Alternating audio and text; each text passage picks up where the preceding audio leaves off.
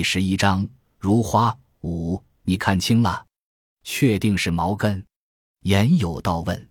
他脸长，眼睛不大，睁不开似的，只睁那么一点，便寒气腾腾。若全睁开，没几个扛得住。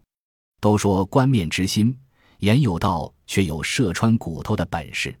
如花姓骆，见生人都会脸热心跳。现在他坐在严有道对面，被那刀叉般的目光戳着，却没有丝毫惧意。乌鸦丈夫的死让她变了一个人。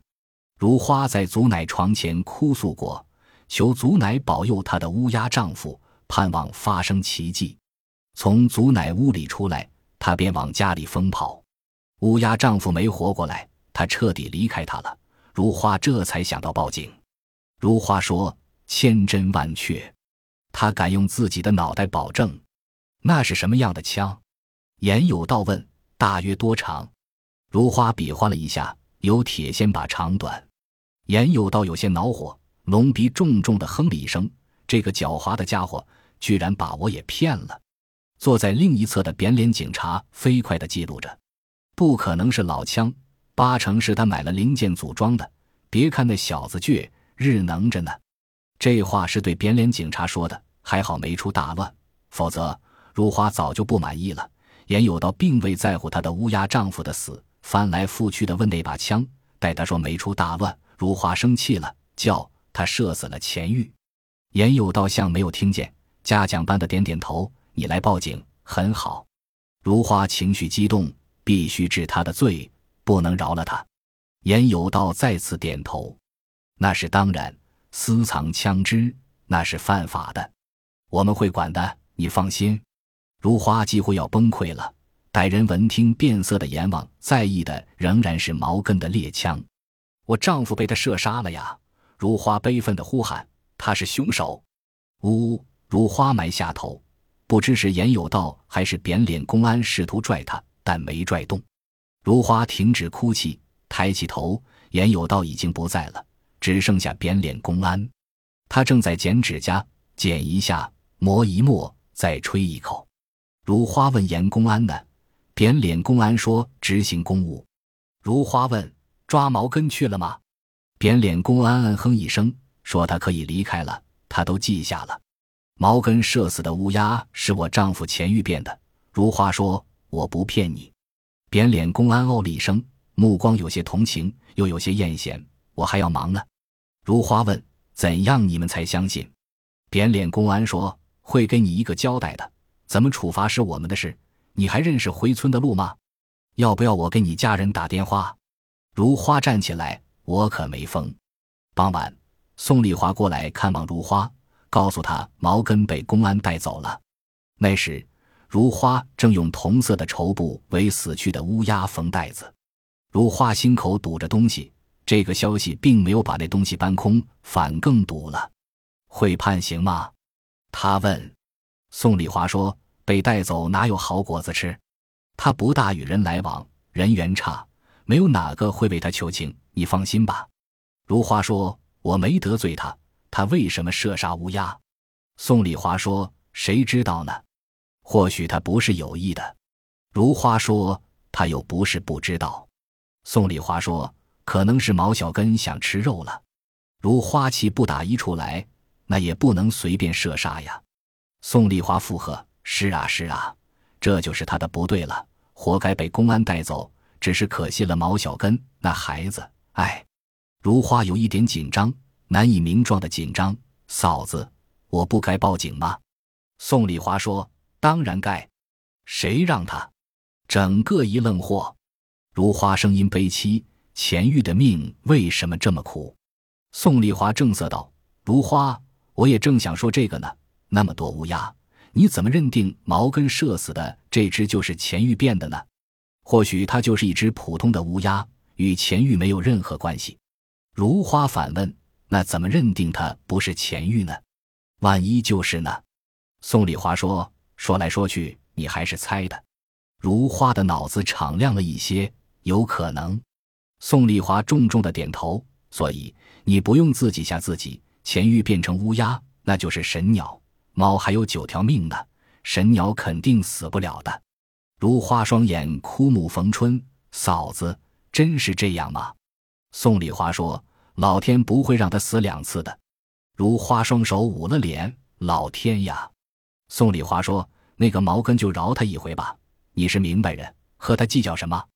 如花说：“我听嫂子的，那怎么办？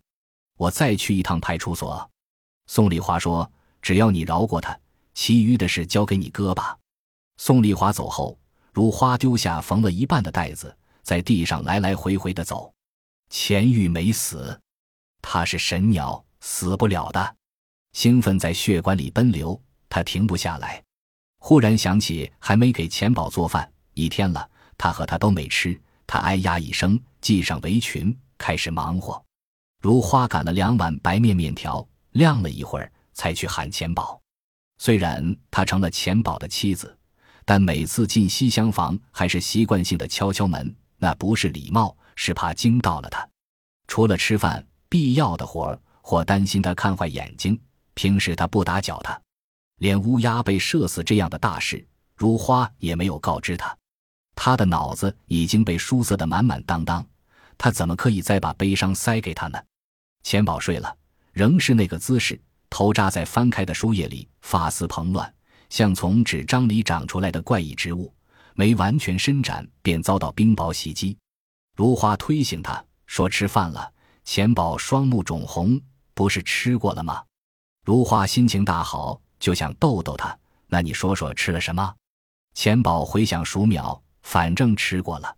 如花疼惜的：“你这个呆子，我一天没做饭，你吃什么？”钱宝说：“我怎么不饿呢？”如花说：“你是饿过劲儿了，三天不吃，你也不懂得饿。”他没问他为什么一天没做饭。不知他这一天经历了怎样的大悲大喜，当然那不重要了。钱宝吃的稀里哗啦，如花不担心他烫噎住，仍不时提醒他慢点。钱宝一边吃一边说：“我不能把时间浪费在吃饭上。”如花说：“你就是铁铸的，也要休息啊。”钱宝说：“时不我待，只争朝夕。”如花说：“陪我说说话吧。”钱宝头也不抬。说什么？如花说：“说什么都行。”钱宝看看他，又低下头，没什么可说的。如花说：“废话也行。”钱宝皱眉：“为什么要把时光浪费在废话上？”如花说：“骂我也行。”钱宝更加费解，这就更说不通了。世界是有内在逻辑的，无缘无故，我为什么要骂你？如花说：“怎样你才骂我？”钱宝说：“我绝对不骂你。”除非我疯了，正好吃完，钱宝站起，风一般消失。如花盯着空荡荡的门，又气又好笑。你跑得可够快的。如花简单收拾一下，便拉开被褥，奔波了一天，实在是太累了。然而他并没像以往那样酣然入梦。黑暗中，他徒睁着双眼，没有任何睡意，好像害怕什么。很快，他明白了，从绝望到希望。起伏太大太快，突然的旋转令他眩晕，被兴奋包裹着，霞光万丈，他什么也感觉不到。现在他冷静下来，意识到自己的恐惧：钱玉是否变成神鸟，是否不死，是可以验证的。他急于入梦，又担心梦幻碎裂，翻了无数次身，几乎要和入子磨出火星了。老天爷不会让钱玉死两回的，他想。宋丽华的劝导水一样浸漫过身体，不知过了多久，如花睡着了。但那是个糟糕的夜晚，连着两夜仍是如此。钱玉没有来。第三日，他将乌鸦葬在了钱玉的衣冠墓边。一个钱玉和另一个钱玉，或者说钱玉的同伴和钱玉。如花的希望没有熄灭。第七个夜晚后，如花终于绝望。毛根射死的肯定是她的乌鸦丈夫，他彻底从她的生活中消失了。如花本来被抛到天上，又再次被摔坠于深谷。如花没打算再次报警，她到镇上是为了买肉。钱玉不在了，她的同伴还在，他不能丢下他们不管。就像答应钱玉照顾钱宝一样，他也要照顾那些乌鸦。钱玉没叮嘱他，他走得太突然了。无需嘱托，他知道怎么做。到了镇上，他就管不住自己的腿了。扁脸公安已将如花忘了，不知一天要处理多少案子呢。如花提醒他，方想起，哦了一声，说已经处理过了。毛根早就回到村里了，这个如花是清楚的。他射死的乌鸦就是我丈夫变的，我有证据。扁脸公安斜着他，这使他的眼睛看上去一大一小。什么证据？如花说：“他若没死，就会和我在梦中相会。我没说疯话，千真万确。”扁脸公安极不耐烦：“没见我正忙着吗？别影响我办公。”如花说：“人命关天。”扁脸公安呵斥：“出去！”如花说：“你不能。”扁脸公安大喝：“走不走？”如花不怯，他定着像残破不堪却仍然稳扎在大地的木桩，正僵持着。严有道回来了，他目光果然毒，立刻认出如花，还叫出如花的名字。扁脸公安抢着汇报，严有道摆摆手，让如花坐着说话。他温和的语气令人舒服。严有道说：“毛根的猎枪被没收了，也对他做了相应的处罚。谢谢你提供的线索。”如花说：“我丈夫不能白死。”严有道说：“那你想让毛根赔多少呢？”如花被问住，他没想赔的问题。严有道说：“毛根可不是煤老板，他穷的屁股都拿瓦盖着，什么都赔不了你。”如花急了。我不是故意讹他，严有道说：“你主观上或许没有，可客观上是有嫌疑的。你的情况我了解一些，若是换了别人，我早就不客气了。这是明目张胆的敲诈。”如花声音悲凄：“那就是我丈夫啊。”严有道超有耐性：“这样吧，你先让村里开一张证明，证明被毛根射死的乌鸦就是你丈夫，好吧？你开了证明，我再做处理。”如花问：“村里不给开呢？”严有道摊摊手：“这就没办法了。法律以证据为先，明你杀了人，没有证据是不能判你刑的。别在这磨蹭了，没用。”如花转身离去，他没看到扁脸公安钦佩的目光。宋平比严有道还难找，如花找了几个地方才找见。宋平与一个个头不怎么高的相跟着，两人刚从野外回来，脚上沾满泥巴。宋平往前一步，极其热情地握住如花的手，好像早就恭候如花似的。如花不习惯，他和宋平没说过几句话，更别说握手了。